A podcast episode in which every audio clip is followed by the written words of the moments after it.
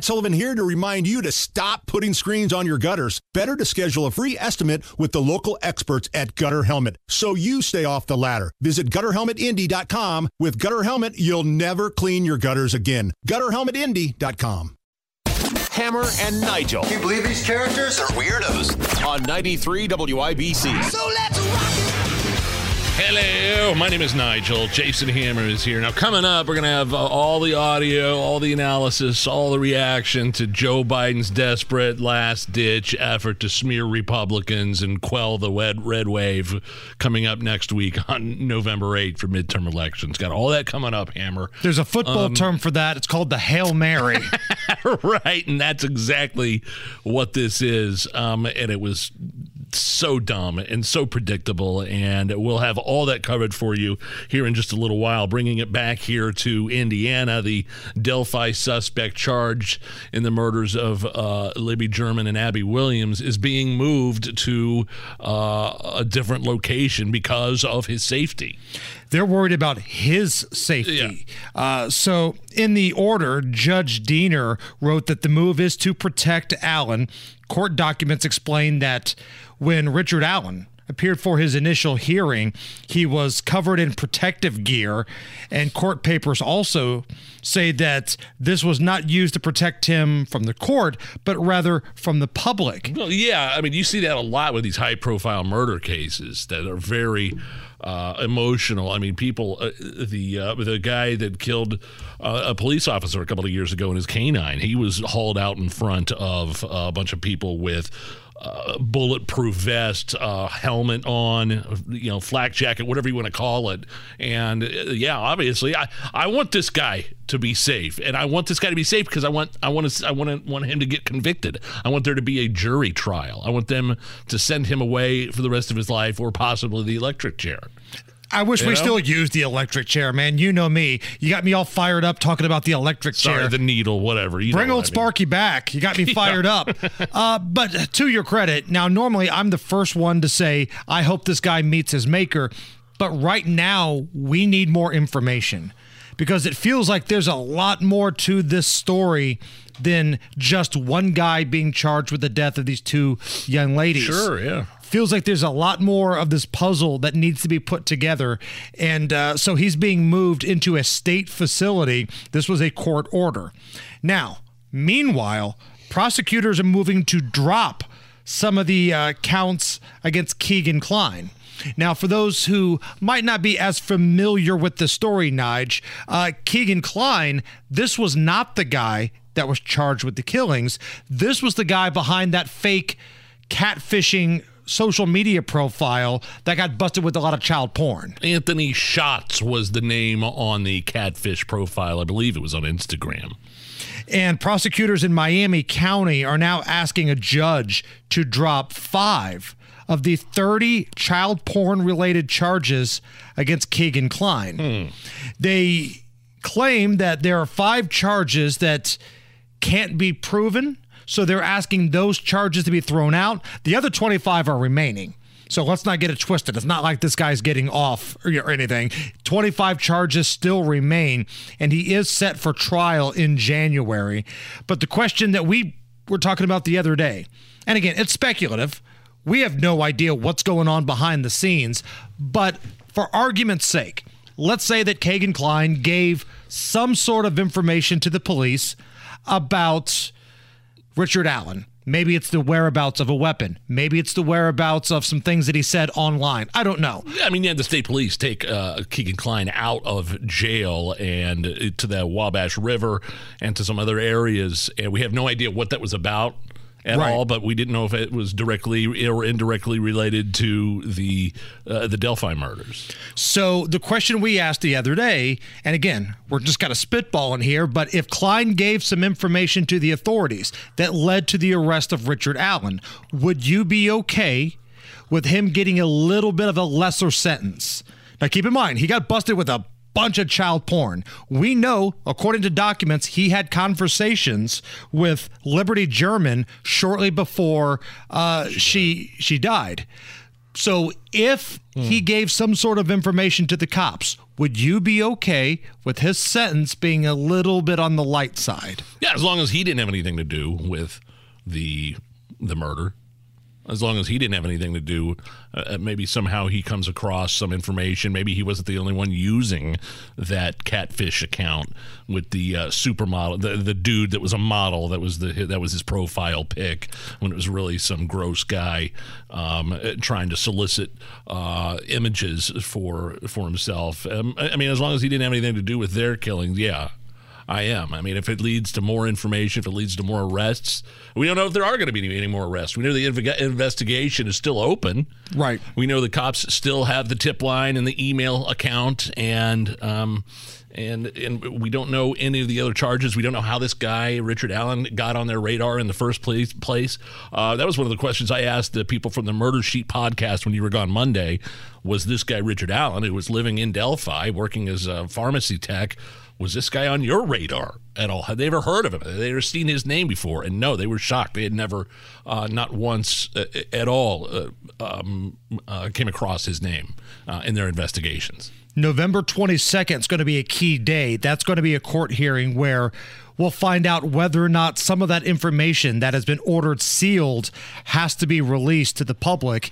And if some of that information comes out, maybe we'll start to figure out how the police ultimately zeroed in on Richard Allen. Anyway, it tells me how good of a job the police, the FBI, uh, the Indiana State Police, um, Superintendent Carter were doing in terms of keeping the information locked down because uh, those are some pretty good investigators, uh, journalists, uh, lawyers from the murder sheet that have been following this story from the very beginning. I highly suggest you go back to Monday's show and listen to that conversation. But yeah, they had no idea about this guy or how this guy was uh, even on the police's radar.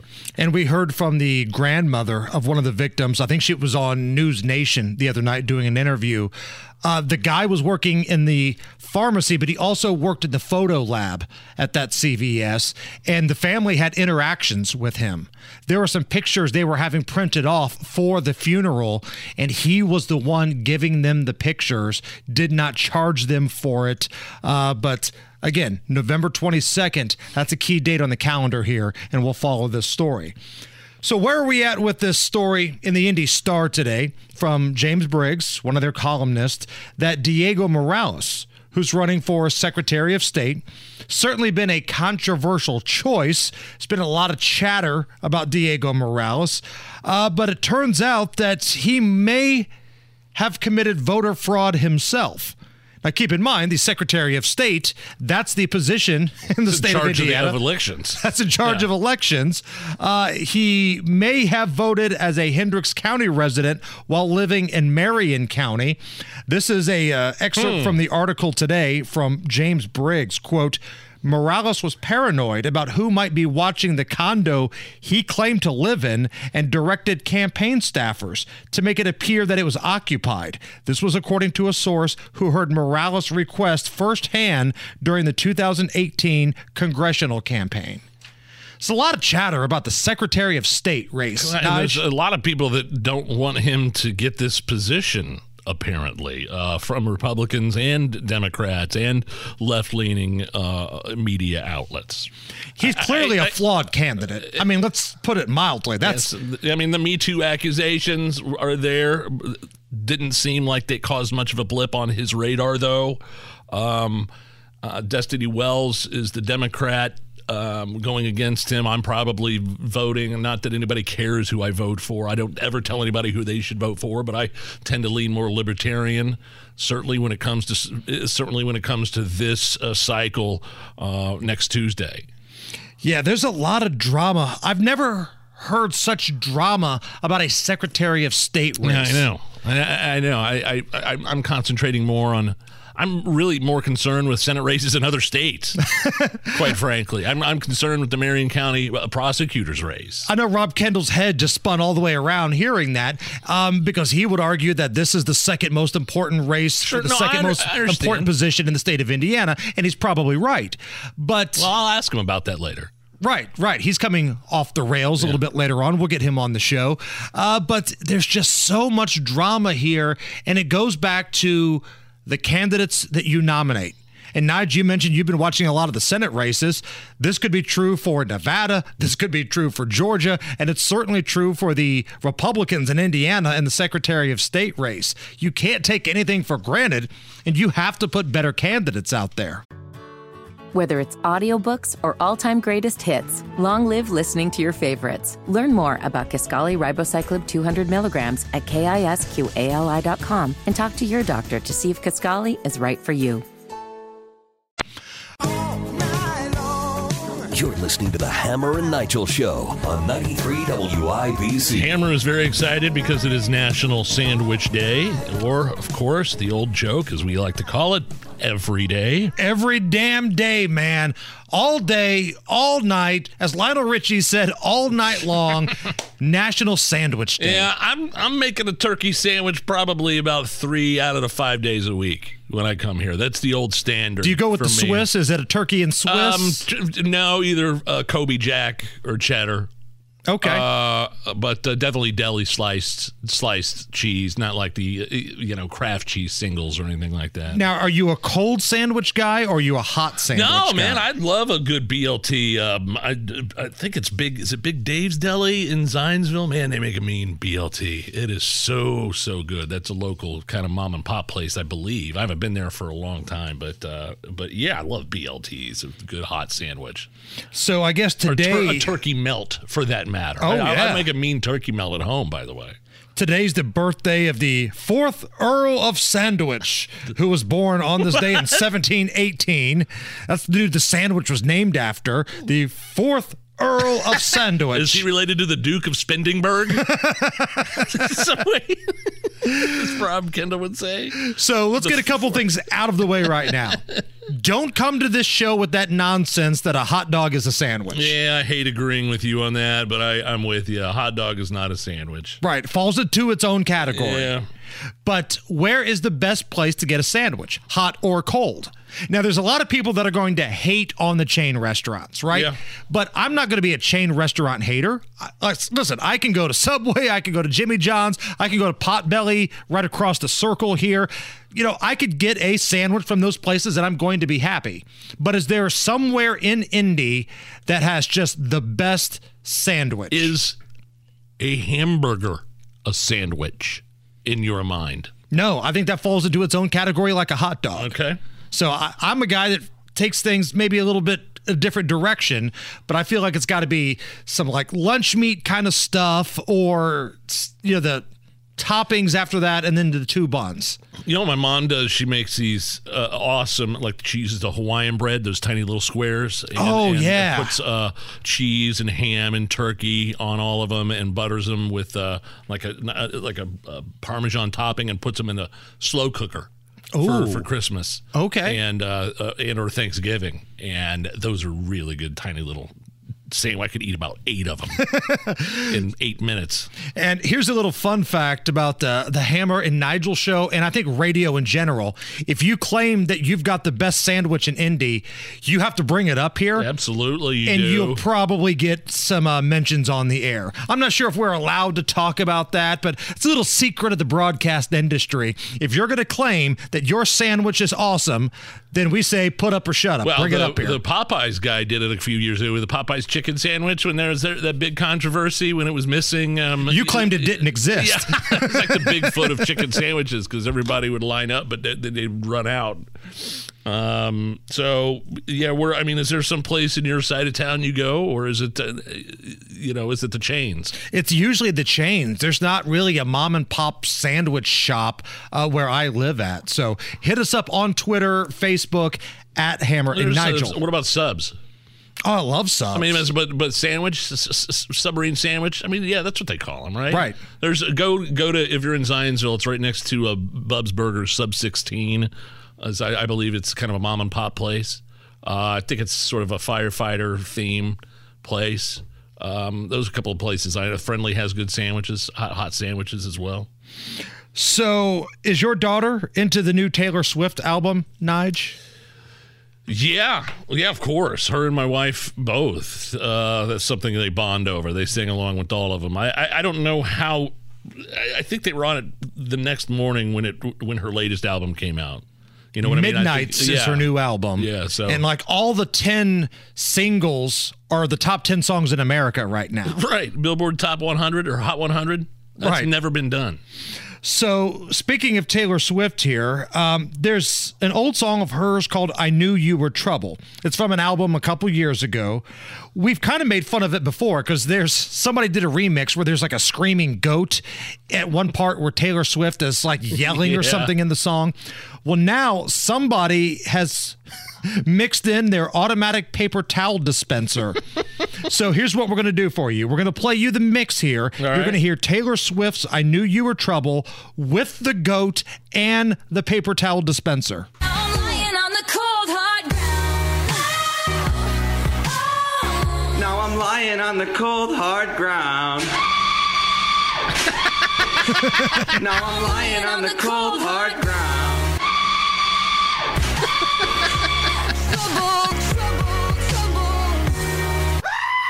There's the goat. Yeah.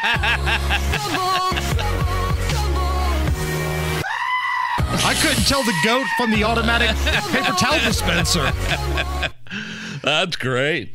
That's awesome. A flight attendant who posts travel tips on TikTok has been racking up the hits with her three things you never should be afraid to tell a flight attendant segment. Take a listen. Three things you should never be afraid to tell a flight attendant. First, if you are any kind of medical professional, an EMT, an RN, a doctor, let us know because we always want to know who our ABPs are. Second, if you're afraid to fly, please tell us. We want to be able to keep an eye on you and give you that extra support that you need if you're an anxious flyer. And last, if you are not feeling well on a flight, please let us know. We want to be able to do as much as we can to help you. We want to keep an eye on you so that we can rapidly respond if there really is a medical emergency. So never be afraid to tell us that. What are they going to do if you tell them you're anxious or, uh, uh, you know, afraid to fly? If you're an Sit down and put your seatbelt on and shut up.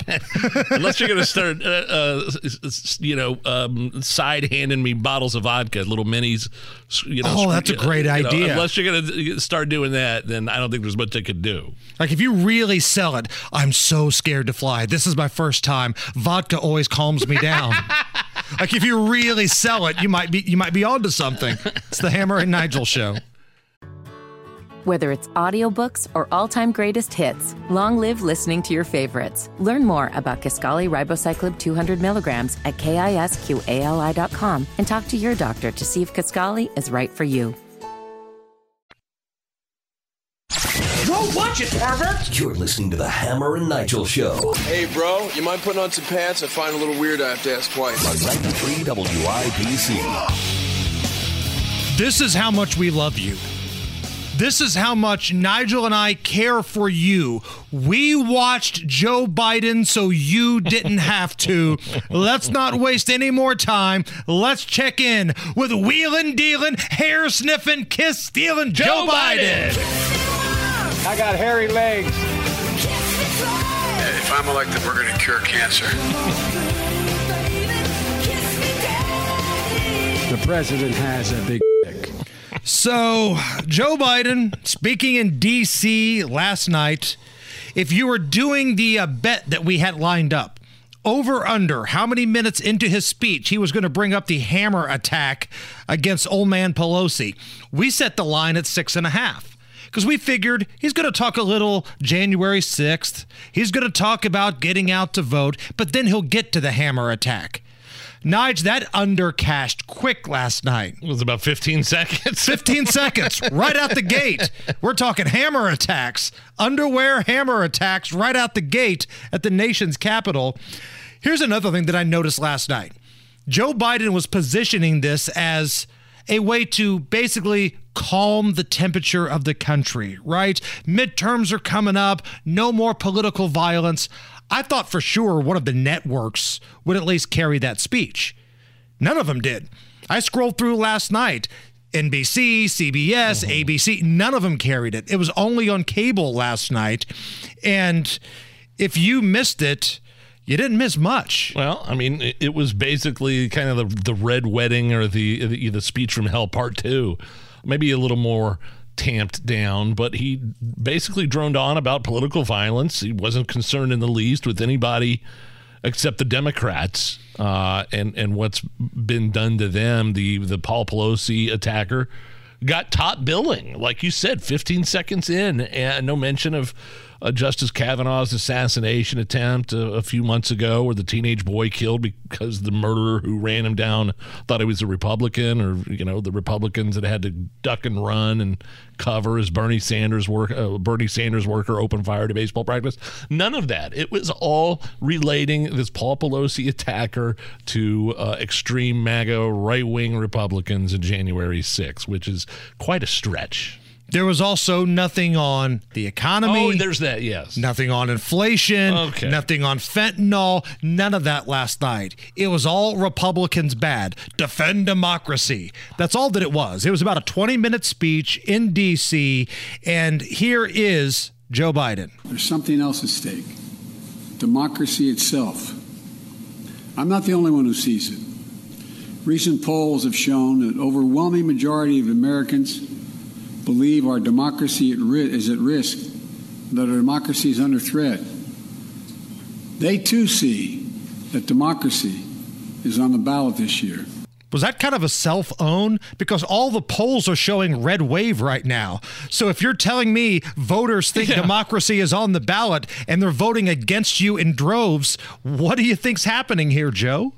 I mean, there's the issue. uh, yeah, he did bring up the issue of voting. And again, Biden only mentions extreme MAGA Republicans, whatever that means, and how they're a threat to democracy because they had questions about 2020 and never talked once about how Democrats spent years telling us that Russia rigged the election to keep Pantsuit Patty out of power. Uh, or did he mention, just as an example, Stacey Abrams claiming 2018's gubernatorial election was stolen? Or, I, I mean, even last week, Hillary Clinton, aka Pantsuit Patty, saying the Republicans are planning to steal elections.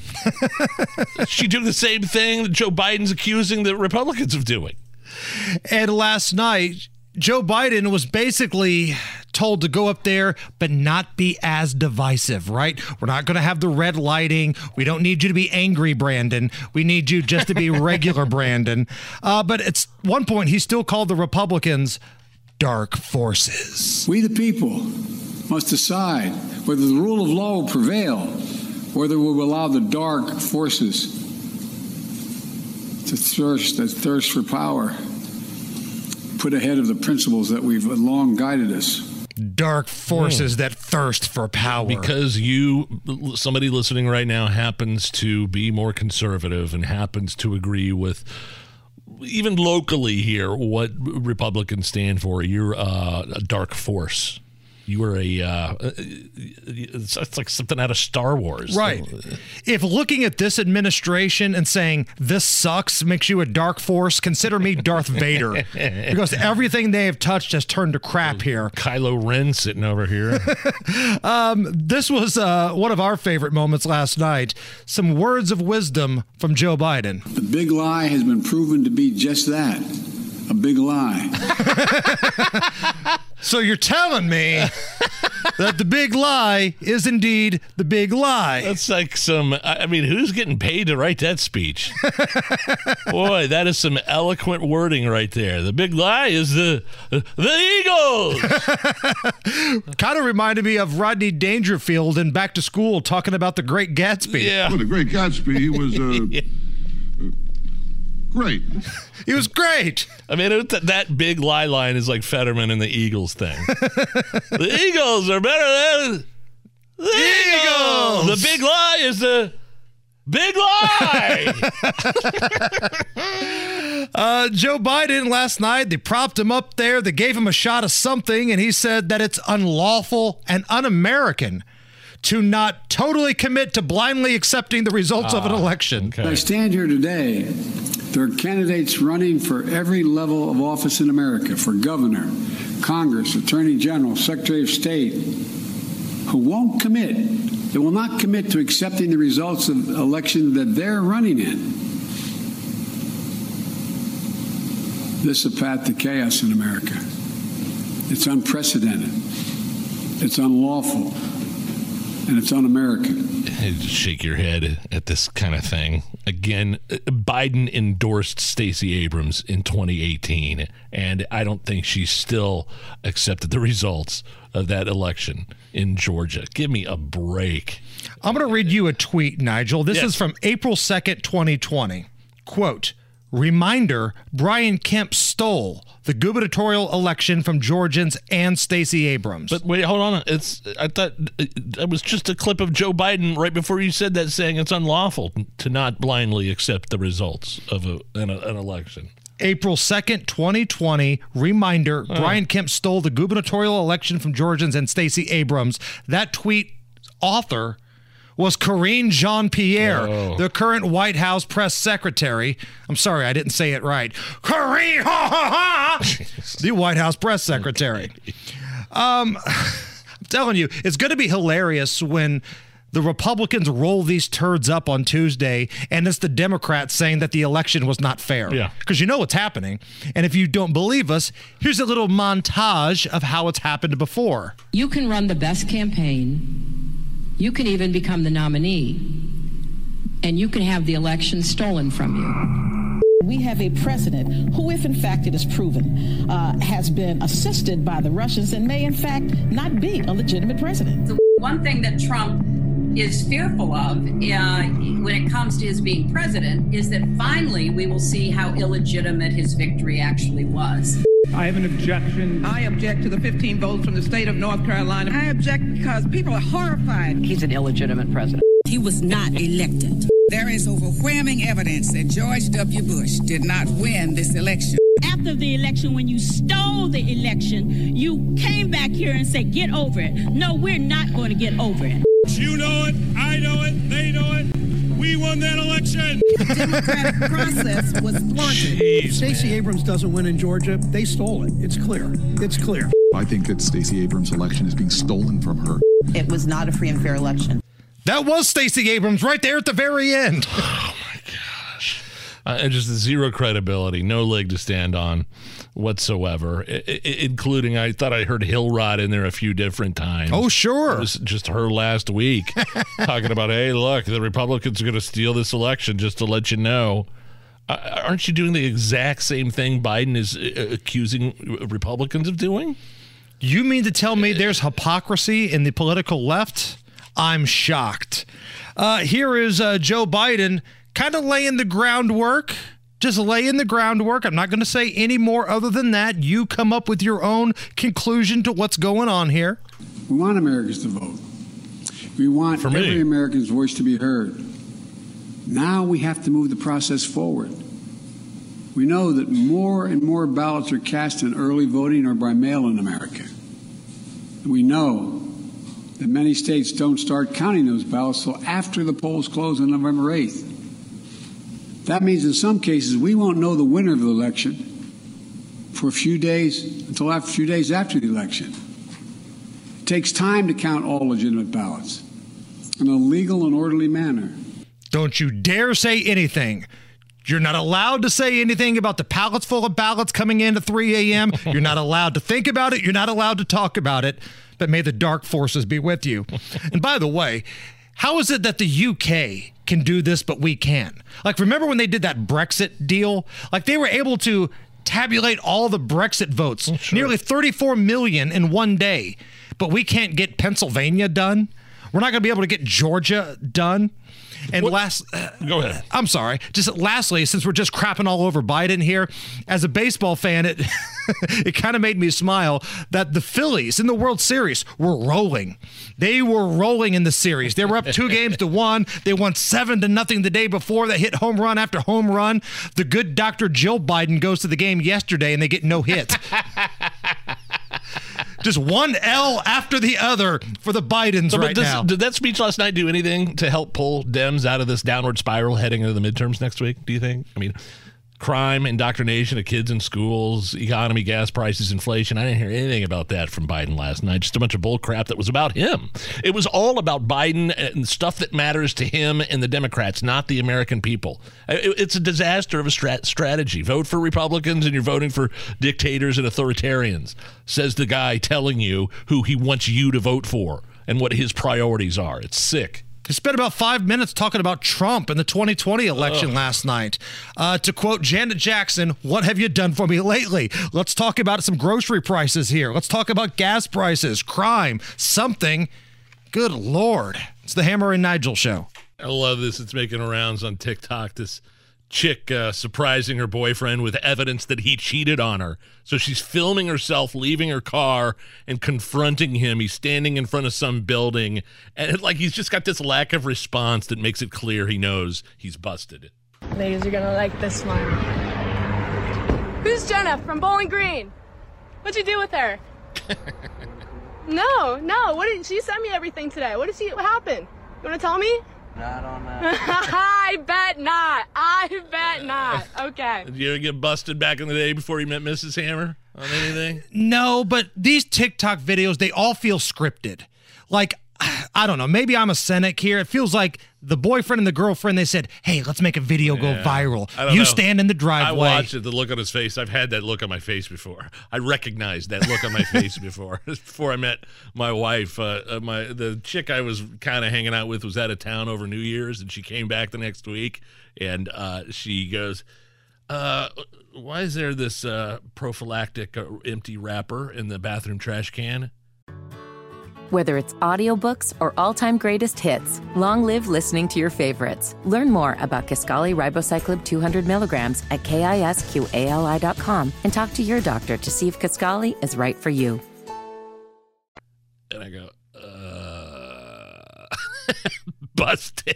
That'll get you. Because she was gone, yet there was a wrapper, a Trojan wrapper in the trash can. Right. You understand what happened. I'm fully aware of what Yeah, happened. So yes. that's why I can tell by the look on that guy's face that uh, that might have been real. Man, I don't know. I think everything on TikTok is fake, everything about it. But your story, very real. It's the Hammer and Nigel show. Hammer and Nigel. Can you believe these characters are weirdos? On 93 WIBC. So oh man, hammer! I think I'm uh, doing the deed tonight. What do you mean? I think um, uh, it's not what you think. Uh, since we got IU basketball, we're getting out of here a little early tonight. I'm gonna be doing some uh, early voting tonight. at Oh. the Zionsville Town Hall. I'm Gonna need make to- it official. I need to know though uh, what it's like out there right now. If I have to wait more than 15 minutes, I'm not going. Okay. Spoken like a true my, patriot. My civic duties uh, cut off at 15 minutes. If it's longer than that, uh, wait at w- whatever time we get out of here. We get out of here at six to nine. Is that what it is? Yes, IU All right, pregame at uh, six. So I need somebody to tweet at us at Hammer and Nigel. Let me know how the Zionsville Town Hall line is right now for the early voting. I hope you get there and Mayor Emily's right in front of you.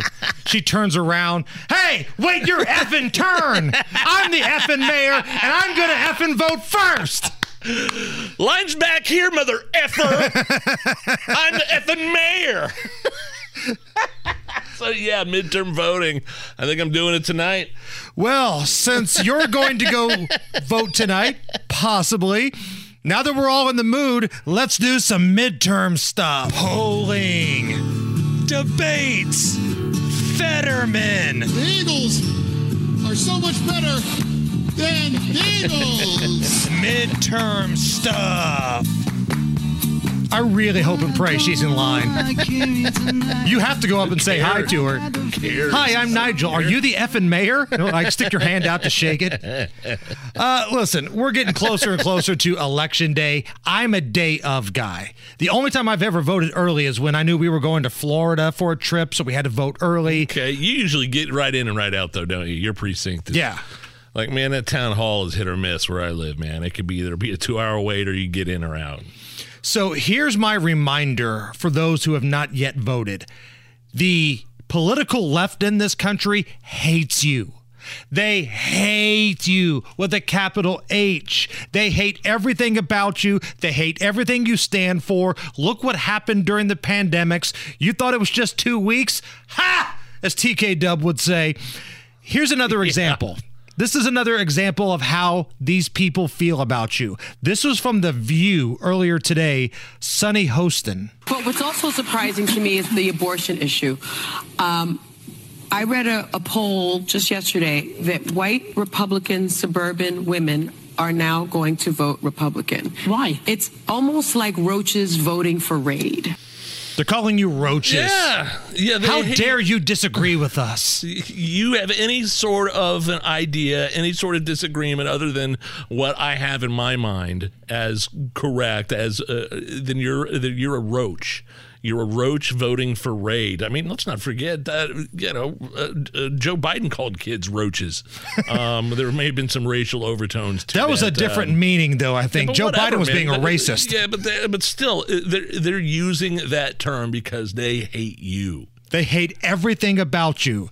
So don't feel like, well, you know, maybe I shouldn't vote for all of the same party. Do you, but understand these people hate you. If you're uh, uh, an affluent uh, white woman living in the suburbs and you actually have an opinion contrary to the most leftist, extreme liberal uh, ideology, then you're a roach. Right. Maybe even you have some liberal tendencies. Maybe you are in favor of abortion, but you're not down with this up until the moment of birth stuff. Absolutely. That's not good enough for Sunny Hostin. You're a roach. She calls you a roach. Uh, meanwhile, I guess this is an endorsement. So, in the Ohio Senate race, again, this is one of the key races going on J.D. Vance against Tim Ryan. Wyoming Republican Liz Cheney, the real Liz Cheney. Yes, she's the real Liz Cheney. She's endorsing Tim Ryan, the Democrat, in this race. So I guess if you're hmm. J.D. Vance, you kind of got to consider this a win, Why, right? why are you calling Liz Cheney a Republican? My apologies. Come on. No Uh, chance. Everything she touches turns to crap. So this is Yeah. probably a good thing if you're J.D. Vance, right? Yeah, oh, Liz Cheney's hitching her wagon to the other guy. Absolutely. She, she, she ruined her career. She uh, has no political career anymore. And um, just by virtue of the fact of her hate for, hatred for Donald Trump, her blind hatred for Donald Trump and, and this January 6th committee that she is on, she's she's she's done as a candidate for the Republican Party. Whoever she runs against and whatever race she decides to run. Hire me to write the negative campaign ad against her because we're going to go full Eminem mode. Won't the real Liz Cheney please stand up? please stand up. So last night in the World Series, there was a couple ads for Dr. Oz and Fetterman. Now, these are national ads, okay? People in Indiana, Alabama, Kansas, California, they're seeing ads for the Senate race for Pennsylvania. So at first I was thinking, this doesn't make a lot of sense. But when you understand how many people in Pennsylvania are watching the World Series because the Phillies are in it, I kind of understand why they're deciding to do this. They don't care if anybody else in the other 49 states see their ads. They want as many eyeballs in Pennsylvania to see the commercial. So that's why we're stuck watching this crap. Fetterman's ad last night, the one that I saw, he was ripping on Dr. Oz because one, Dr. Oz is from New Jersey, and two, Dr. Oz is rich. What? It's the first rich guy ever run for office? About So- that, that short little dude that ran for president in the Democratic primary, Bloomberg. Oh yeah, That guy's pretty Itty bitty rich. little Bloomberg. guy's pretty rich. Yeah. Yeah. Yesterday we had the story that Fetterman was bashing Oz because he's a quote celebrity. He always brought up, well, this celebrity is trying to use his celebrity to influence. oh, that's in the commercial too. He called him Doc Hollywood. Uh, yeah, exactly. Meanwhile, you're getting endorsements from celebrities everywhere, Fetterneck. So I'm, it floors me with the Democrats. Like, why do they hate successful people so much? That's one of their things. Those awful rich people. But the minute they get a chance to become one, hot damn, they're buying houses left and right. How many houses does Bernie Sanders have now? He's the richest, most successful socialist I've ever seen in my life. Uh, Fetterman also How many houses does Patrisse Cullors have from BLM? That's a scam. Right. What a scam artist that is. Those cities are still waiting for those dollars to come in, by Yeah. the way. Uh, here's Fetterman stumping in Pennsylvania. I want you to try to figure out what the hell he's talking about here. Clear out of your yard. Do you, you know, have any stress kind of relationships with folks, friends, family? Coming up later this month at uh, Thanksgiving. All right. what? So I got a transcript here. Okay. We're going to play this clip again. But again, I'm not making fun of the guy because he had a stroke. I'm telling you, he's not up to the job because he's had a stroke. You don't have to reward somebody a position in the U.S. Senate because you feel bad for him. You need to get this guy some help. So, James, you are uh, going to be on the hot seat here. James is our producer, taking over for uh, Kyle Wells. I've got the transcript in front of you. This is from Fetterman last night. I want you to read this transcript word for word. Alrighty. Irrendund. If you, you know, have any stressed kind of relationships with folks, friends, family coming up uh, later this month at Thanksgiving. Okay, now play the clip again. This is Fetterman. You're out of your yard. If you, you know, have any stress kind of relationships with folks, friends, family coming up you later this month at uh, Thanksgiving. Thanksgiving. Thanksgiving. Again, I'm not bashing the dude because his faculties are not there, but you can't put this guy in the Senate. He's not capable of doing the job. Get him the help he deserves, and shame on his wife, who clearly doesn't care about his well being. She keeps putting him out there. So this is this is a mess. But Nige, did you know we had a record label, Hammer and Nigel Records? Of course. It's very successful. Now, sometimes when we write these songs, we outsource it to people who sing better than we do, right? Because neither one of us have a golden No. throat. No. But this one's kind of personal for me. Okay. So I decided I'm going to rock this one out. And when I put this song together about Fetterman, I was listening to a lot of Pearl Jam, okay?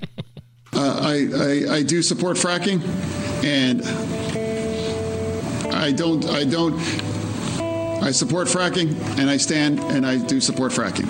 flipping and he's flopping on the fracking. He's a liar, pants on fire.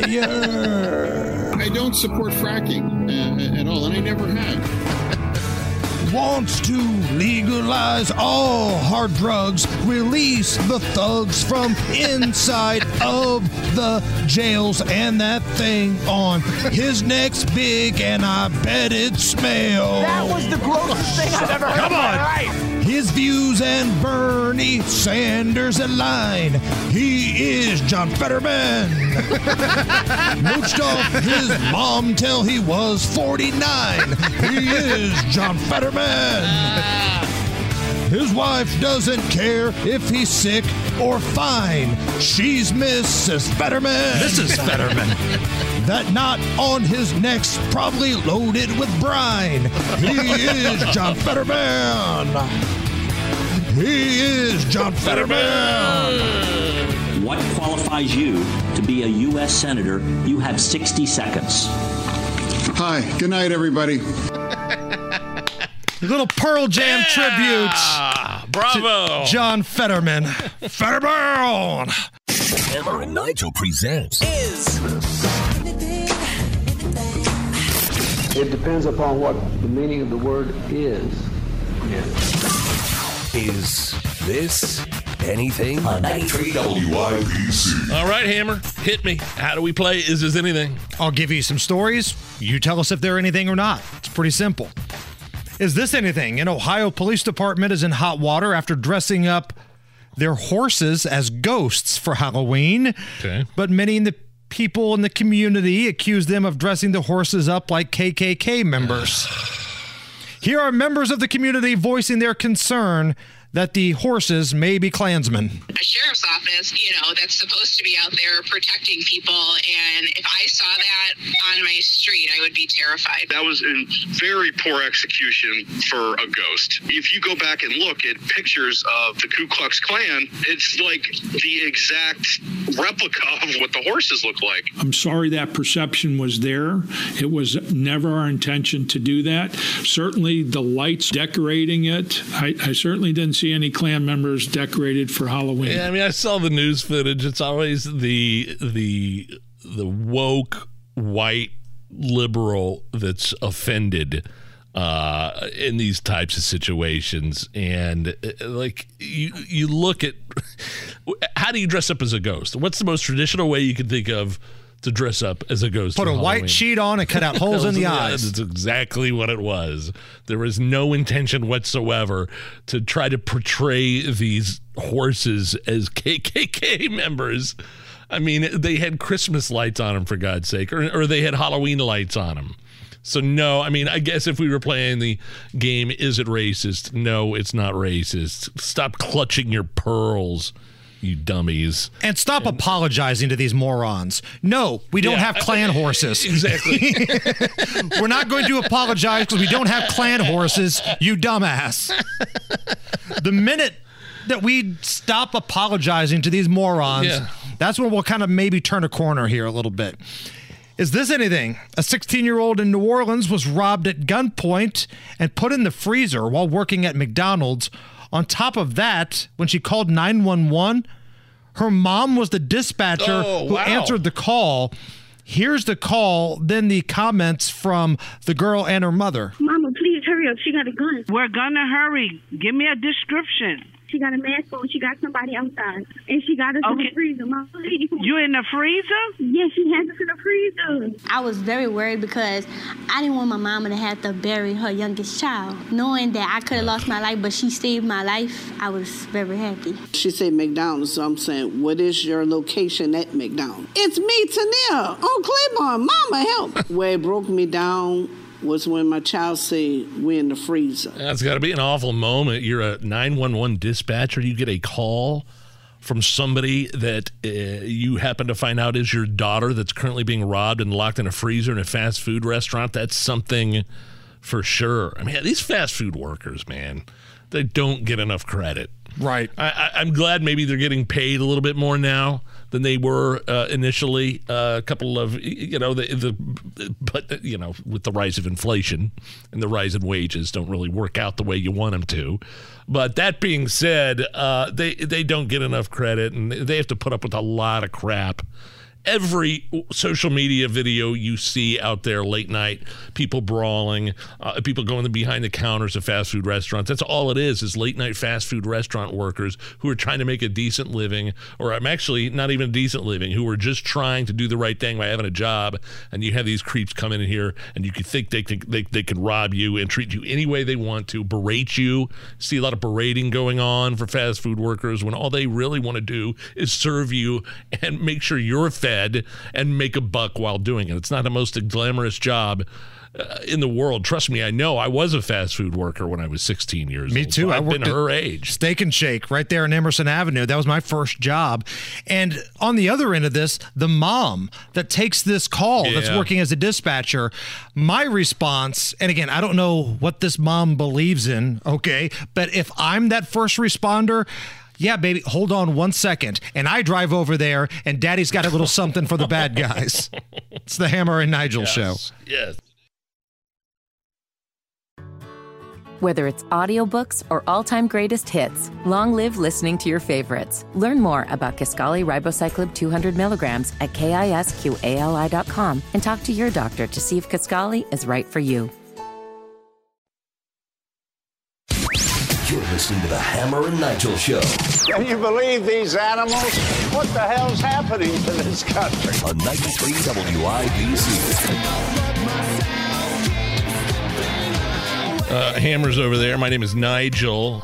Uh, analysis and reaction to Joe Biden's desperate, pathetic uh, last ditch effort to smear Republicans and maybe, I don't know, quell the red wave coming next week, which is all but impossible.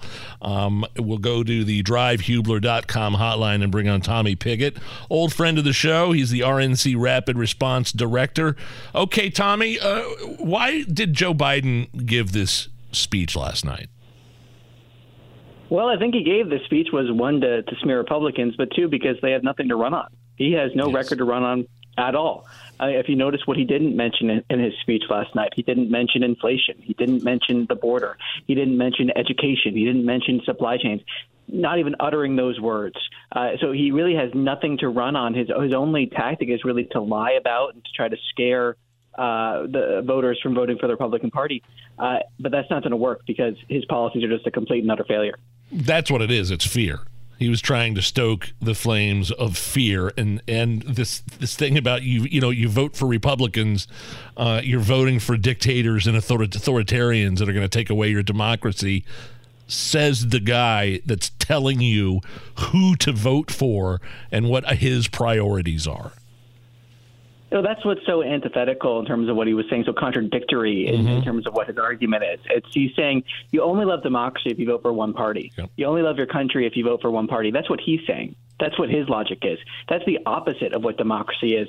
To try to say that you you, you don't love your country if you vote for Repub- the Republican Party. That's that, that's that's what he's saying, and that's so contrary to democracy. But again, I think the American people see that because the American people see that uh, Joe Biden ran on uniting the country, and all he's done is stoke divisions. He's gone down to Georgia and fueled a boycott of a Georgia voting law, and now we have record turnout. He smeared Republicans as Jim Crow 2.0, as Jefferson Davis. Really, you, n- name your your villain from American history, and Joe Biden has tried to call Republicans that. And the American people, I think, are sick and tired of it, and they're sick and tired of it, especially when they see his policies costing them money at the grocery store, the gas pump, and when they see crime rising in their community. I think the American people are sick of it. And that's the thing, Tommy. If he would have mixed in some other things last night, you could write that up as okay, it's a Hail Mary right before the midterms, fine, whatever. But at no point last night did he bring up the economy or inflation or crime or fentanyl. It was completely ignored last night. It, it, it was entirely. He also didn't mention the, the pro-abortion extremists targeting pro-life centers around the country with vandalism and attacks. He didn't mention those people either. He, he didn't mention so many issues that matter to the American people, uh, and, it's because he has no answer to them. He has no answer to the fact that prices are rising at the grocery store. He has no answer to the border crisis. In fact, he's to blame for these problems in the first place, and that's why he has no answer for them. He's the typical Washington, D.C. Uh, career politician, a politician that has spent his entire life trying to dodge responsibility, trying to dodge uh, uh, uh, any sort of change of course, and all he knows how to do is double down because he's a stubborn politician. But that's not what we need in the president, especially a president that instituted all the wrong policies right from the start. So if voters expect a change, if voters expect a change in course, the only solution they have is to vote for Republicans. Because all Democrats will do is more of the same wasteful spending, more of the same soft on crime policies that got us into this mess. We're speaking with Tommy Pigott. He's the RNC Rapid Response Director. I think my favorite part of the whole speech last night was the kind of self own that Joe Biden had. He was talking about how the poll numbers show that people are aware democracy is on the ballot this year. Well, hell, Tommy, if you look at all the poll numbers, the Republicans are winning right now. So, what does that say about Joe Biden, his policies, and his administration? Well, I think it shows that they failed. Uh, it really was kind of a cell phone in terms of, you know, he, he says he doesn't look at the polls, but obviously he is, and the polls show that the American people disapprove on it, disapprove of him on almost every single issue. Because again, they, he failed. It, it's they, they kind of think they have a messaging problem. They think that's their only issue is messaging, but in reality, their issue is that their policies just don't work.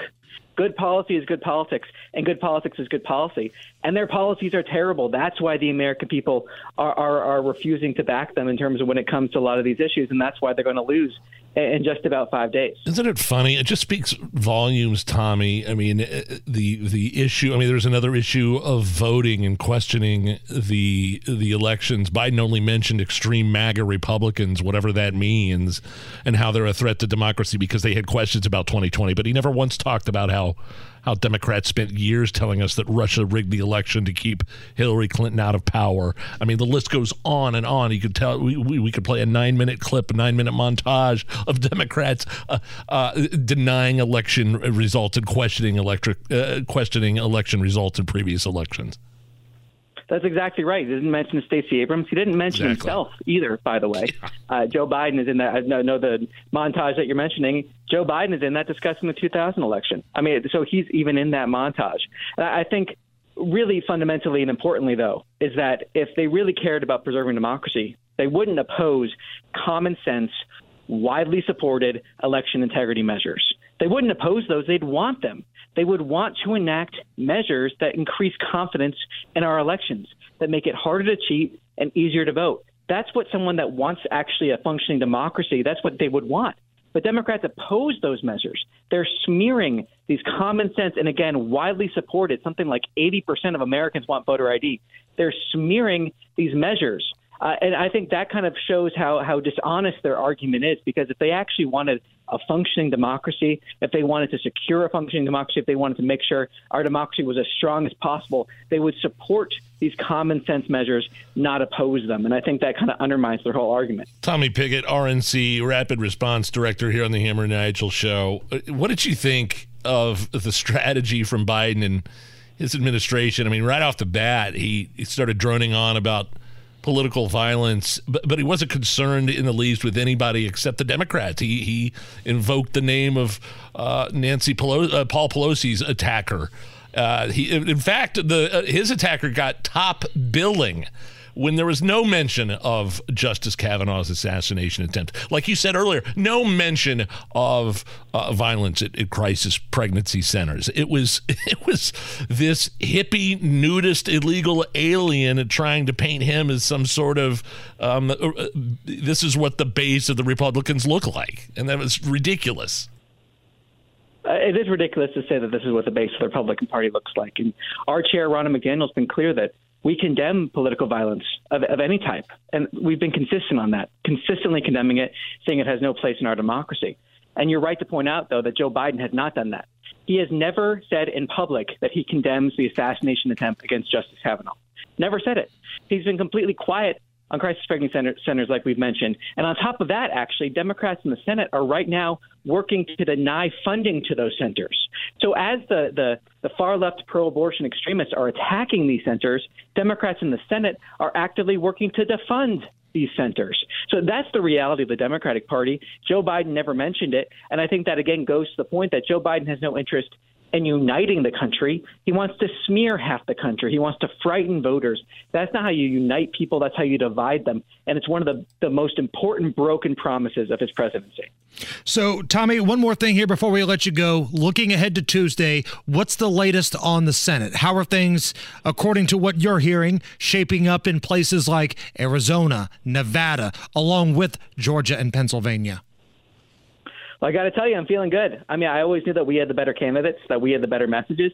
Uh, and now I feel like the, the polls are starting to reflect that. We have the momentum. Everything seems to be going in our direction. But I say that uh, with, with the preface that we got to put in the work. We're pedal to the metal. We're not taking anything for granted. We've made 90 million volunteer voter contacts because of our amazing grassroots volunteers. That's what's constructed this movement towards the Republican Party. We're going to keep on going. But in every single one of those states that you just mentioned, the polls are moving in our favor. I think we're in for a really good night. If everyone gets out there and votes, everyone brings five other people to vote with them. Uh, uh, you know, it's, I think we're in for a really good night, and we have the momentum big time. Tommy Pigott, RNC Rapid Response Director. Tommy, thank you so much. Hey, thanks for having me. It's the Hammer and Nigel Show. I'm sorry, I still can't get over the fact that we're apologizing for clan horses. I, I'm sorry, that's the stupidest thing I've ever heard in my life. Is that the police riding horses in Ohio? Is that the story that they put uh, sheets over the horses to, like ghosts? I posted right? the story on our Facebook and Twitter. You can see the horses with the costumes if you go there right now. So ridiculous. Stop apologizing to these idiots. 73 at the American Standard Heating Weather Center. Let's do a little booze news. You set them up and I'll knock them back, Lloyd. One by one. We are gonna read booze news, cause it's really fun. Once it hits your lips, it's so good. Hammer and Nigel presents Booze news, booze news. Time for booze. Man, we need one of these for our office hammer. Miller Lite is selling tree keg stands that turn your Christmas tree into a beer serving station. I love this. It sounds like I'm reading this. It sounds like there's kind of a limited supply, but you get a tree stand, treekegstand.com. You can get them for 50 bucks. It's like a metal table. You can fit a beer keg uh, and the ice bucket under, and it it's got holes in the top so you can feed the tap through the clip, like into like into a branch. So the top is about three feet off the ground, and the tree sits on it. So it's not like a normal stand, but they say it can hold trees up to five feet tall and 150 pounds. And they're also they're selling beer ornaments. ornaments to go on Just- the tree. Just these stupid oversized ornaments that you could, you know, slip a beer can in and a drink out of. um, so Miller Lite is selling tree keg stands. We've got to get one for our office. And as a matter of fact, they asked us to write the commercial for this product, and uh, we here at the Hammer and Nigel show happily agreed uh, for that. Complete with beer keg tree stand. with beer on tap and not canned. this gift was not so well planned. when you want to be festive and have some beers. I Uh-huh. love this. I love this. Uh, some more booze news.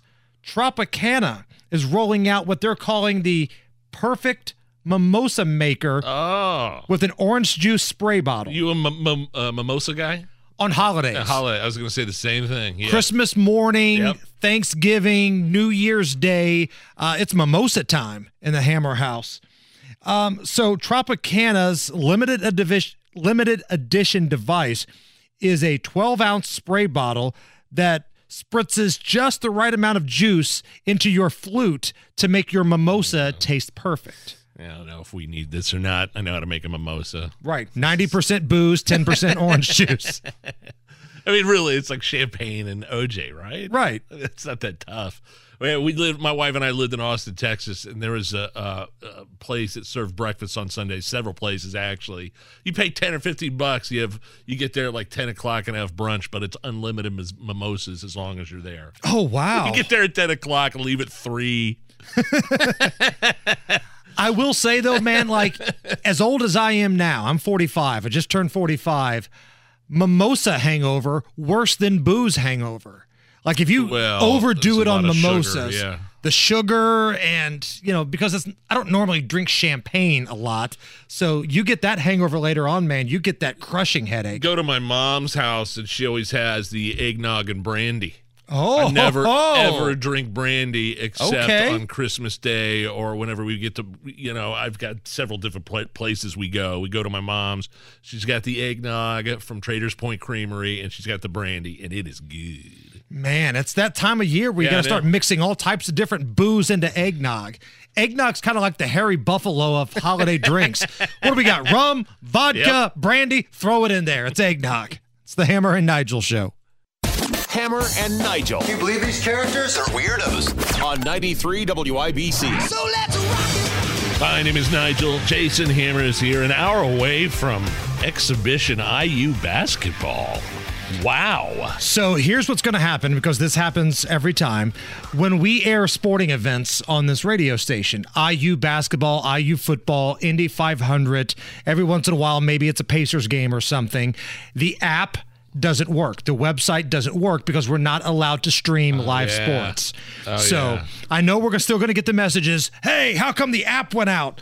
That's why. Has nothing to do with your app. It's because of streaming rules and regulations that are well above our pay grade here. Hit me up again on social media at Hammer and Nigel's our Twitter. Let me know how the Zionsville Town Hall is looking. Is it getting packed? Because they got early voting going on tonight, tomorrow, all day. And I really, I, I don't want to deal with it. I'm, I'm going to be, we're going to be here all day next Tuesday, right? So I'm not going to have time to t- time to do it on Tuesday. So, how's the parking lot? How's the wait? How's the line over there uh, in Zionsville at the town hall? What's your cutoff? Is it more than 10 minutes? Do you just take your fat ass home?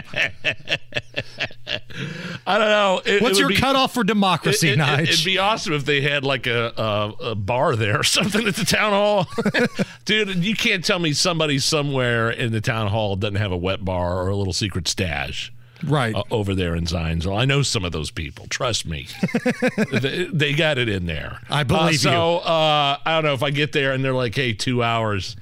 Uh, No. No. I don't have two hours. What if it's 15 minutes? Oh yeah. Okay. Yeah, yeah, yeah. Fifteen minutes. I mean, we got text earlier or, or tweets earlier that said it was that didn't look like there was much of a line, but that was at four o'clock. Now, this people are getting home from work. Um, so I don't know. I'm kind of dressed like a schlub anyway. You're going to vote. You're not going to go appear on Fox News. Who are you trying to impress at the polling Mayor booth? Emily. I think she should make these little stickers that say, if you vote in Zionsville, I effing voted. and you put it on your shirt and you walk around. Hey, I know where you live. You effing voted. Oh, she is not on the ballot this year. By No. the way, that's next year. And uh, Is she even running again? Uh, the guys that I've talked to that are kind of in the know say no, she's not. But I mean, I think she'd get trounced by John Stehr, former Channel 13 news anchor, who's going to run next year. I think you need to primary him, Nige. it needs to be Big Nige, the effing mayor for Zionsville. We're bringing wet bars to every polling booth. That's your platform. There you go. All right. Uh, so again, IU basketball coming up here uh, six, but at seven o'clock you can go over to the fan, my betting show. Oh Uh, yeah, seven to eight, 107.5, the fan. You bet with BetRivers. So Hold on, Nige, what's the Colts? I mean, I know we got to tune in for you to talk about this, but Colts line five and a half. Uh, They are the, the underdogs. underdogs, uh, yeah, New England. Okay. New England is a home favorite by five and a half. New points. England's not any good though, are they? No, they're having a uh, quarterback controversy too. They've got Mac Jones and this Zappe kid. So we'll find out who they're going to play this weekend. It sounds like Mac Jones is going to be the guy. So are you traveling for the holidays and Thanksgiving coming up? No, God, no, no. Done enough of that this year. Very fortunate to take some trips this year, so we are uh, staying local. What about you? Yeah, we're staying here. Uh, sometimes we'll go to like Tennessee and have like a Thanksgiving there, but we're gonna keep it at home. You know, just gonna do the at home thing. I bet it's year. to be big. Uh, I mean, we had. I think we had a record record summer travel season. Well, if you're planning to fly, keep an eye on what's going on with United and Delta because right now there's talks of a strike between both of them just in time for the holiday travel.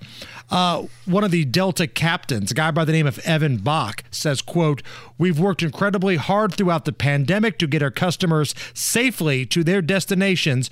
We continue to work hard to this day. We will continue working hard, but we're ready and willing to strike.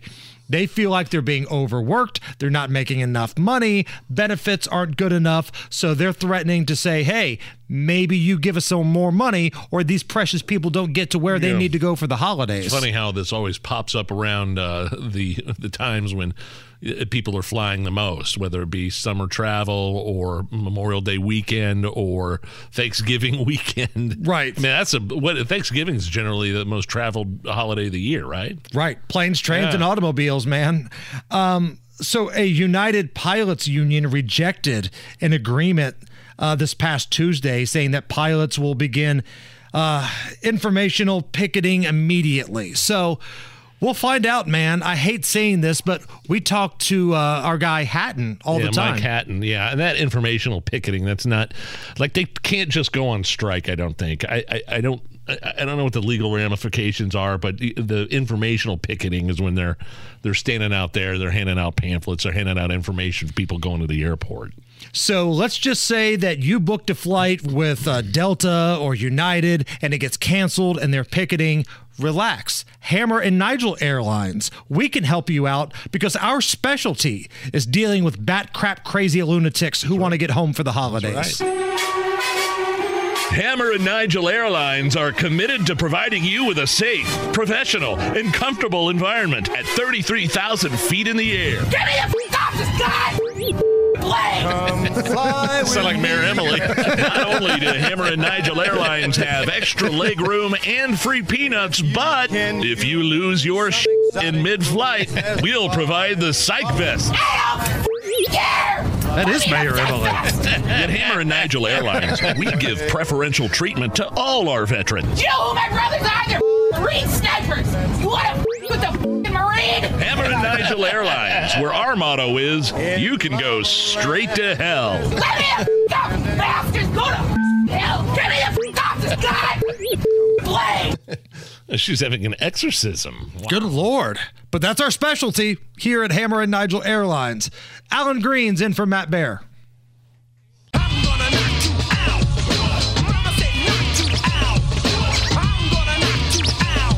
My name is Nigel. Jason Hammer is here. It is the Hammer and Nigel show. We have a special guest in the DriveHubler.com hotline. Kurt Spivey is with the IMPD, the Southeast District. He joins us now. Uh, Kurt, you guys got a pretty cool event coming up this weekend. A little friendly boxing match between the police officers and the firefighters. I want to get to that here in just a moment. But uh, first, man, we talk a lot about policing and crime on this show. Take me through what it's like on the southeast side right now. Uh, it's uh, things are busy, but things are busy everywhere. Um, it's just kind of the climate of things right now. So uh, uh, there's been a lot of changes. I've uh, I've recently gone back to uniform in that area, so I'm actually fairly new there, believe it or not. Uh, even though I've got you know 20 what 26 years on, but uh, still kind of new to that area and still learning my way around. You know, I, I know the IMPD, and we talked to Assistant Chief Bailey the other day. The IMPD going through a recruiting initiative right now. How much are you working? How much are you on the streets? How much are, do you? I don't want to say. uh, Do, do you feel overworked, or do you are you are you are you working a lot of overtime? And is that an issue for your for your precinct? Um, I think uh, the, the overtime's available. There's a lot of guys that work overtime. Um, staffing is short, and that's not an IMPD issue. That's a policing issue across the country, as far as I know. And uh, you know, things are shorthanded. We've had a lot of uh, changes in law enforcement over the years, our last couple years, and and they've had trouble filling these positions. And we've got officers retiring at a higher rate and it's just hard to keep up. So, one of the things that we keep seeing, because it is an election season, a lot of campaign commercials from people saying, well, crime is actually down in Indianapolis this year. Crime is down compared to last year. Well, last year was a record year. So, as somebody who's on the front lines here, Kurt, uh, how does it feel when you go out? Does it feel like crime is down compared to a year ago? And do citizens feel like crime is quote down? Do they feel safe? Um, you know, I uh, it's hard to speak for others, but once again, it's busy. Um, there's uh, large run loads. There's a lot of activity. There's a lot of violent crime, and and that's something that this city's been dealing with for some time. And it's not, like I said, it's not something that's isolated in Indianapolis. It's, I think, it's something they see in larger cities all over the country. And uh, there's a lot more gun violence, and and we deal with issues that years ago, when I was originally on the street, we didn't deal with, like the the homeless issues and wow. and things like that that just weren't as much of an impact on our jobs as they are today.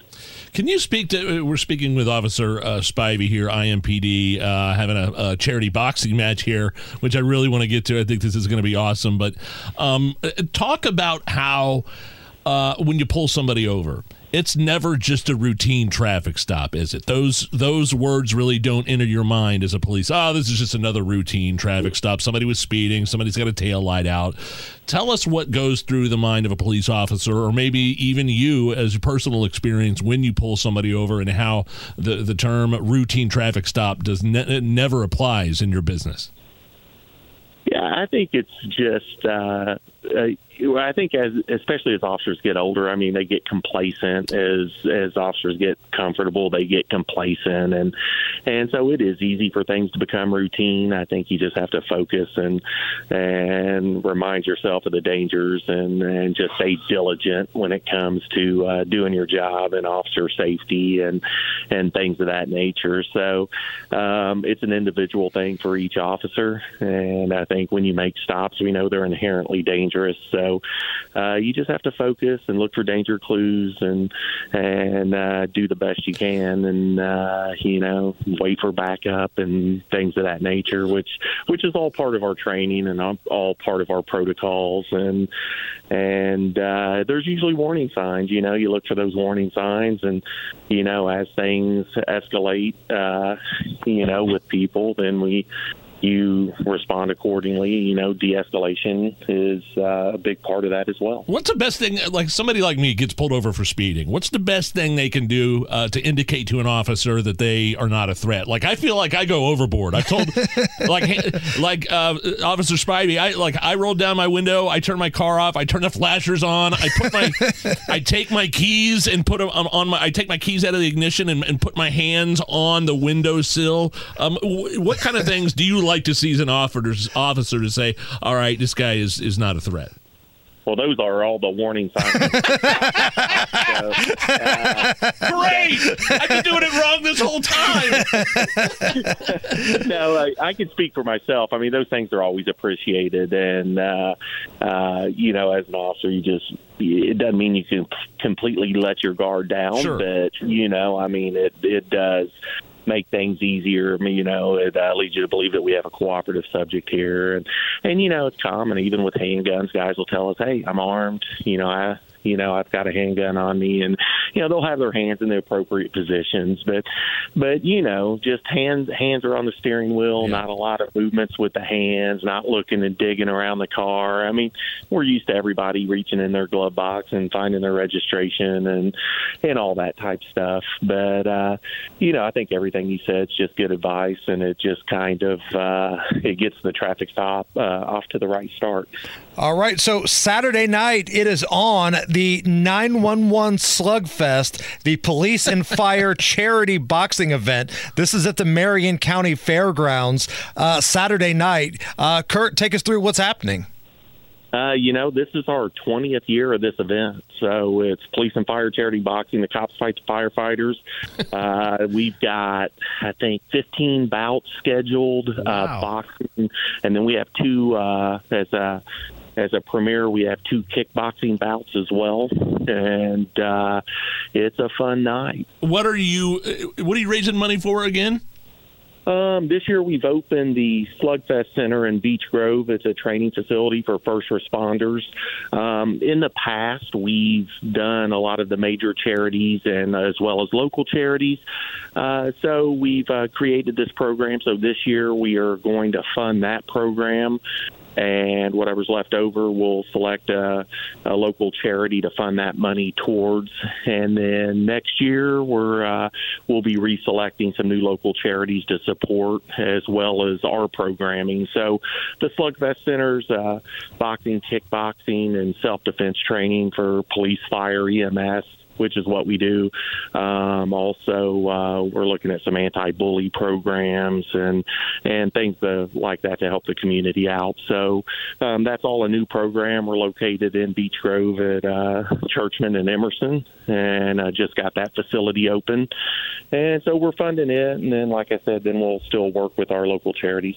Kurt, does this thing get pretty heated? Like, is there ever some bad blood out there in this boxing match? Well, what I can tell you is there is a huge misconception when people hear the phrase charity boxing. and, uh, um, I think a lot of people think that um, they're coming to watch a pillow fight, and I, uh, but you know. Occasionally, we get the fighters sign up, and they think they're coming to a pillow fight as well, and that usually doesn't go well. So uh, these guys train hard; um, they go at it hard, and once the bell rings, it's uh, they're slinging leather and trying to knock each other out. Um, so it is a vigorous fight, and like I said, a lot of people are surprised because when they hear charity boxing, they think it's more of a publicity stunt or some type of show. And uh, when in fact, they're these guys are there to fight and they're there to win. And and last thing before we let you go, officer, and you can give us all the details again. But but uh, who over the past few years who. who- Who's come out on top? I mean, what's the record between uh, firefighters and police officers? I always say the police. Yeah. okay. Good right. answer. Good Good, answer. uh, tell us about the event and how much are tickets and where can we get tickets? Yeah, like I said, tomorrow, uh, or I'm sorry, Saturday night, not tomorrow, Saturday night. Uh, doors open at 5:30. Um, fights start at seven. It's the Marion County Fairgrounds uh, at uh, 7300 East Troy, not to be confused with the State Fairgrounds. Um, we've normally been at Tyndall, and we had some maintenance uh, emergencies, so we had to move the event out to the county fairgrounds. Um, so a lot of people may think this event's at Tyndall Armory, so we'll just throw that in there as well. Um, you know, like I said, fights start at seven o'clock. Tickets are thirty-five, twenty-five, or fifteen uh, dollars. There's tickets available at the door, and uh, it's a good time. Come out for a full night of fights. Do you got concessions in there? Is there any uh, any beverages being served by chance? There may be some beverages served. Yes. Uh, we- Are you uh, are you fighting Officer Spivey? No, no, those days are long over for me. Okay. uh, we let the young guys get in and do that. But yeah, we, uh, you know, Zink Distributing will be here along with Oh, yeah. uh, uh, with Hotel Tango. Uh, we'll that's some have good their stuff. services here as well, and then we can uh, can't do this without mentioning uh, barbecue and bourbon from Speedway. Yeah. Oh, that's really good. I've had that before. Yes, sir. They're, aw- yeah, they're awesome. Full night of boxing, a big card, competitive boxing, refreshments, and it's all going for a good cause. We'll put this information up on our social media at Hammer and Nigel. Officer Spivey, we appreciate it. Thanks, man. No, thank you so much. All right, we got Rob Kendall. He's shadow boxing right now in the hallway. That's I think he- he's uh, getting ready for the event this That's weekend. how he gets ready for off the rails for sure. We got a lot to get to. We're going off the rails with Rob Kendall, but first, let's have a look at the news. Whether it's audiobooks or all-time greatest hits, long live listening to your favorites. Learn more about Kisqali Ribociclib 200 milligrams at kisqali.com and talk to your doctor to see if Kisqali is right for you. To get up right now and go to the window, open it, and stick your head out and yell, I'm as mad as hell, and I'm not gonna take this anymore! And now, Hammer and Nigel go off the rails with Rob Kendall on 93 WIBC. My name is Nigel. Jason Hammer is here. Rob Kendall from the Kendall and Casey Show here to go off the rails. What's up, Rob? Uh, thanks as always to our segment sponsor, Garage Doors of Indianapolis. It's hilarious. Hammer and I had a little uh, bet on the. I, was, I guess we didn't make a bet. We just did the over under on how soon Biden would mention Paul Pelosi's attacker and try to tie into the Republicans last night at his speech at uh, what was that Union Station there in Washington D.C. I thought that was a, a hilarious place to have a speech. By the way, just filled with bums and just an empty, buil- a beautiful building, and now it's just empty. Um, but I heard your segment today a little bit after eleven o'clock. with a pretty good rant on how on how yeah that was the whole point of this speech was to tie this this hippie illegal alien to the Republicans in January sixth. Yeah, because when you think Republican base voter, don't you think nudist hippie BLM flag flying guy from from uh, San Francisco? Yeah, Right. exactly. They've got a lot in common with the folks that, you know, vote for Trump. I the, the Democrats have nothing to offer society.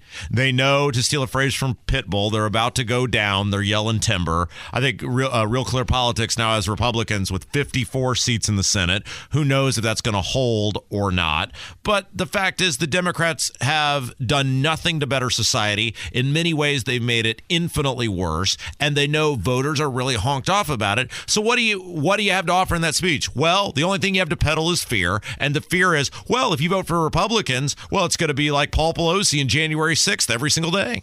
I thought it was telling last night, and Nigel, we talked about this earlier. Not one single network, we're not talking about the cable networks, Yeah. not one regular network decided to air this because they could have spun it as, well, maybe he's going to address political violence and try to tone down the temperature of the country. We need to stop all this. Not one network aired that last night. Well, but what are, what are they going to air? The last time they did this, it was a disaster Yeah. when he had the V for Vendetta background Yeah. with the bl- the blood red The background. speech from hell. Yeah. He, he is a terrible messenger. Anytime he talks, you know, it is just highly high, it highly highly works in the favor of the Republicans.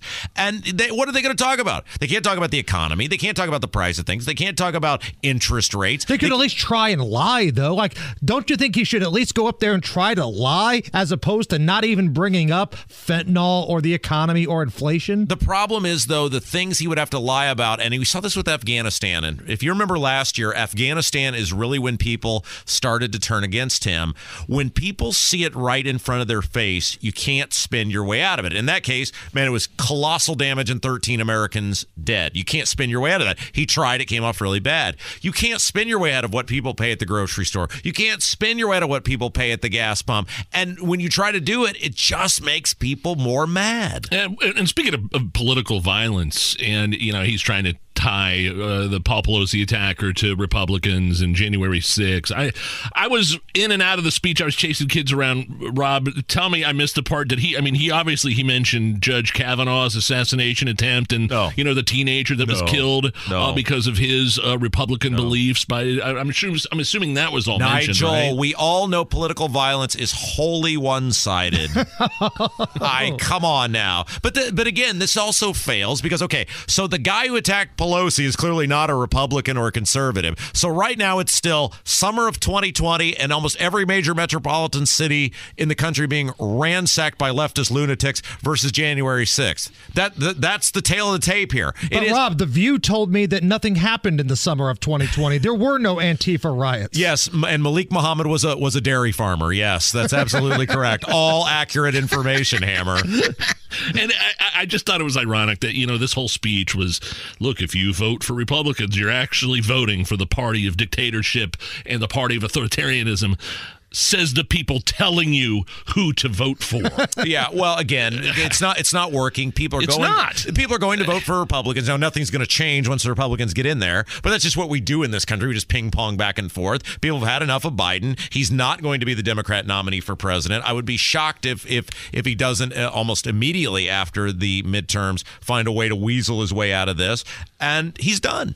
It's Gavin Newsom, Sure right? It's Yeah, Gavin absolutely. Newsom and it's Pete Buttigieg. Those are the two faces that the Democrats will try to hitch their wagon to. Yeah, and the, and why I think it's going to be Newsom. One is he's a governor, and and executives, even if you're running the most lunatic left state in the country, usually have some sort of default advantage. He's also more lunaticy than Buttigieg. So even though he's a white straight man, he's lunaticy enough that the Democrats, I think, will coalesce behind him. And he gets the money. He gets those Hollywood dollars. He's Sure. got all of his buddies like Magic Johnson that'll be willing to put big bucks into his campaign. I don't know about you guys, but I'm pretty pumped for a Ron DeSantis versus Gavin Newsom presidential race. I, I kind of like that. I think that'll be a lot of fun. you don't think it's going to be trump No, no, no, no. I, Really? I think Ron DeSantis is going to win by double digits in Florida, which is the prize key, key swing state. He has registered so many new Republicans. He's getting so many independents. It is going to be a made for case. Trump is probably going to get indicted, and I think there's going to be enough people that are going to be like, dude. We we liked Trump, we liked what he had to offer, but we want to win, and DeSantis is a winner. Can DeSantis beat Trump in a primary? Because there are, and we talk about this a lot, folks that are just loyal to Donald Trump. They felt like he got a raw deal from his time in office. And when they ransacked his house, they thought, you know what? Screw you people. That's still my guy. he can win if there's it depends on how many goobers get in this race and by that i mean if you've got 10 guys on the stage and they're all pulling 5% the chris christies or whoever. The Pompeos. right th- then they can take off enough where trump can do just like he did in 2016 and win with 30% of the vote. But i don't think that's going to happen. I think what you're going to see is a coalition of people like me and you know I, I'm- don't know who you guys like or support but i'm just throwing you in here who who were trump supporters who are saying dude you had your chance. You behaved like a squirrel. We want to win. You can't coalition build. We're going with the guy who can do it. And i weirdly think those people people like us will be able to coalition build along with some some more establishment figures who may not even like desantis but they say if it's DeSantis to beat Trump, give me DeSantis every single time. Uh, Do you think the? Uh, I mean, it's uh, definitely a referendum. A red wave is a referendum on the Biden administration, and I think some Democrats would be happy to see a red wave so they can get rid of Biden in 2024 and wash their hands of him, and at the same time, simultaneously blame Republicans for the for uh, the shape the economy is in for the next two years. Yeah, uh, people need to understand this, and I realize it's probably not going to change anybody's vote.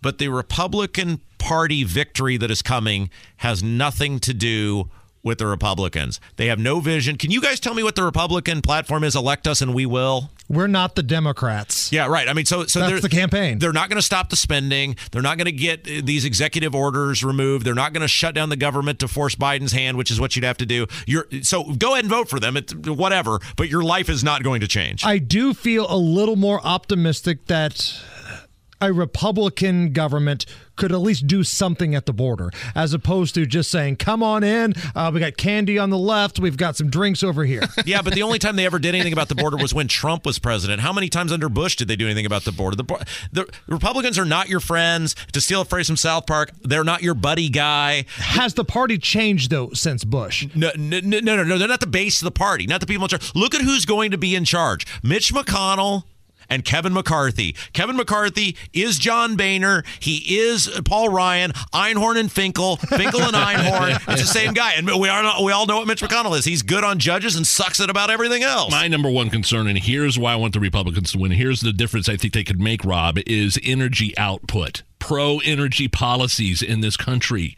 Again, I heard you talking about it on your show earlier this morning. But you can sign whatever you want or you can pass whatever you want. Biden will veto it. And you're not going to get anything done because the Republicans will not do the thing they have to do, which is cut off the money. They can do whatever they they could do whatever they want to do. They will not do whatever they they, they need to do because they have no track record of doing it. And Republicans like spending money just like Democrats. They just like giving it to different special interests. All right, I want to take a little time out here, and can you come back for one more segment? Only if we can talk about Diego Morales and your euchre partner, Governor Holcomb. Oh, great! All right, we'll be right back. It's the Hammer and Nigel show. My name is Nigel. Hammer's here. We're going off the rails with Rob Kendall here for another segment. Uh, earlier this week, uh, the GOP frontrunner for Secretary of State Diego Morales does his interview with our morning show guy Tony Katz, and he asked him about why you know like why didn't he show up for that debate? And uh, Diego totally gaslighted Tony and the rest of his constituency. He was like. What debate are you talking about? What is there a debate? I had no idea there was a debate. Um, your general thoughts? Oh well, there is no Hammer and Nigel show.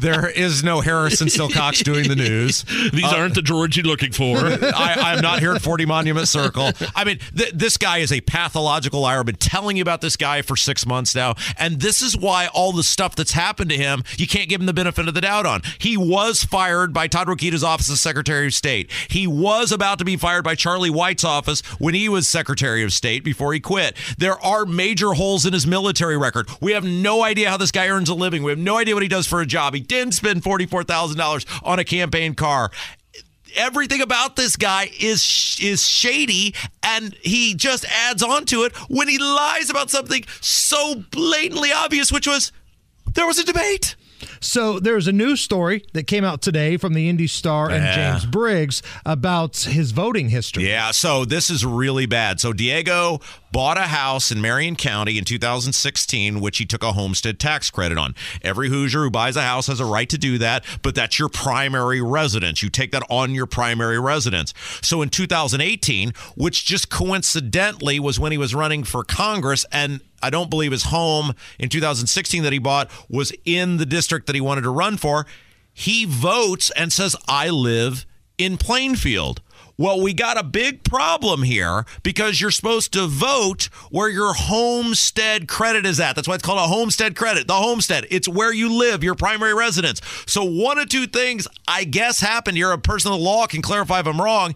Either he didn't vote in the right place, which is a huge no no, or he took a homestead credit where he wasn't supposed to, which is also a huge no no. Everyone's innocent until proven guilty, but this is a huge deal because it's very reminiscent of what took out Charlie White uh, when he was Secretary of State. How many people uh, actually care about the Secretary of State race? I mean, I'm not disagreeing with anything you're saying, Rob, and, and I know you don't like the guy, and there's definitely some problems with Diego Morales' campaign, but I think there's probably more people in Central Indy concerned with, I don't know, the the uh, prosecutor's race, Cyndi Carrasco and Ryan Mears. Why why should people be paying attention to um, maybe some of the issues that you're talking about statewide here? Because the Secretary of State is the second most important office next to the governor in the state. They control everything from business licensure to elections and all points in between. Everybody's been focused on the election stuff, right? And the fact the idea that a guy who's all about election integrity may have voted illegally speaks for itself. but the number one thing the Secretary of State does, for, for my opinion, based on the history of this state, is business licensure.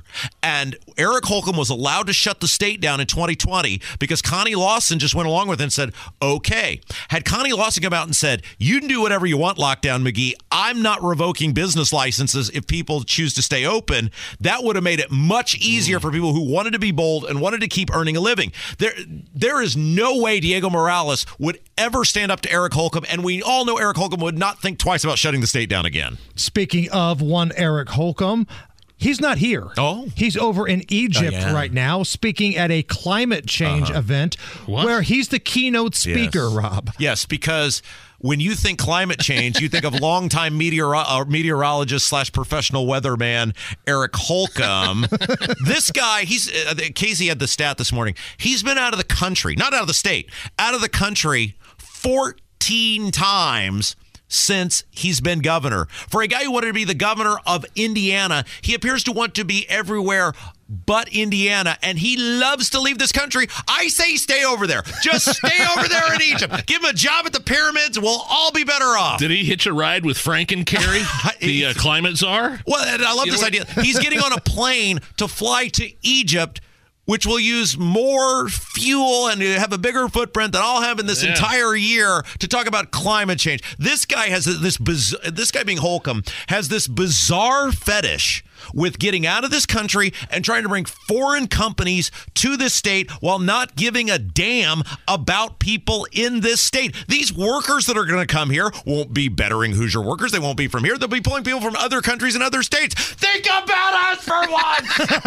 I feel like I haven't even seen Holcomb for a while, man. We got crime through the roof here in Marion County, and I have not seen hide nor hair of high tax Holcomb. Eric Holcomb is an elitist snob, and as such, he does not care about you. That's why he called you a human petri dish. He cares about his foreign and his elitist buddies, and that's why he's hobnobbing with John Kerry over in Egypt rather than working for you. What's coming up on the show tomorrow? Well, like we said, it appears that it could be a good day for Republicans next Tuesday, including now Oz ahead in a new poll over Fetterman. He is off the rails. He's Rob Kendall. It's the Hammer and Nigel show. Whether it's audiobooks or all-time greatest hits, long live listening to your favorites. Learn more about Kisqali Ribociclib 200 milligrams at kisqali.com and talk to your doctor to see if Kisqali is right for you.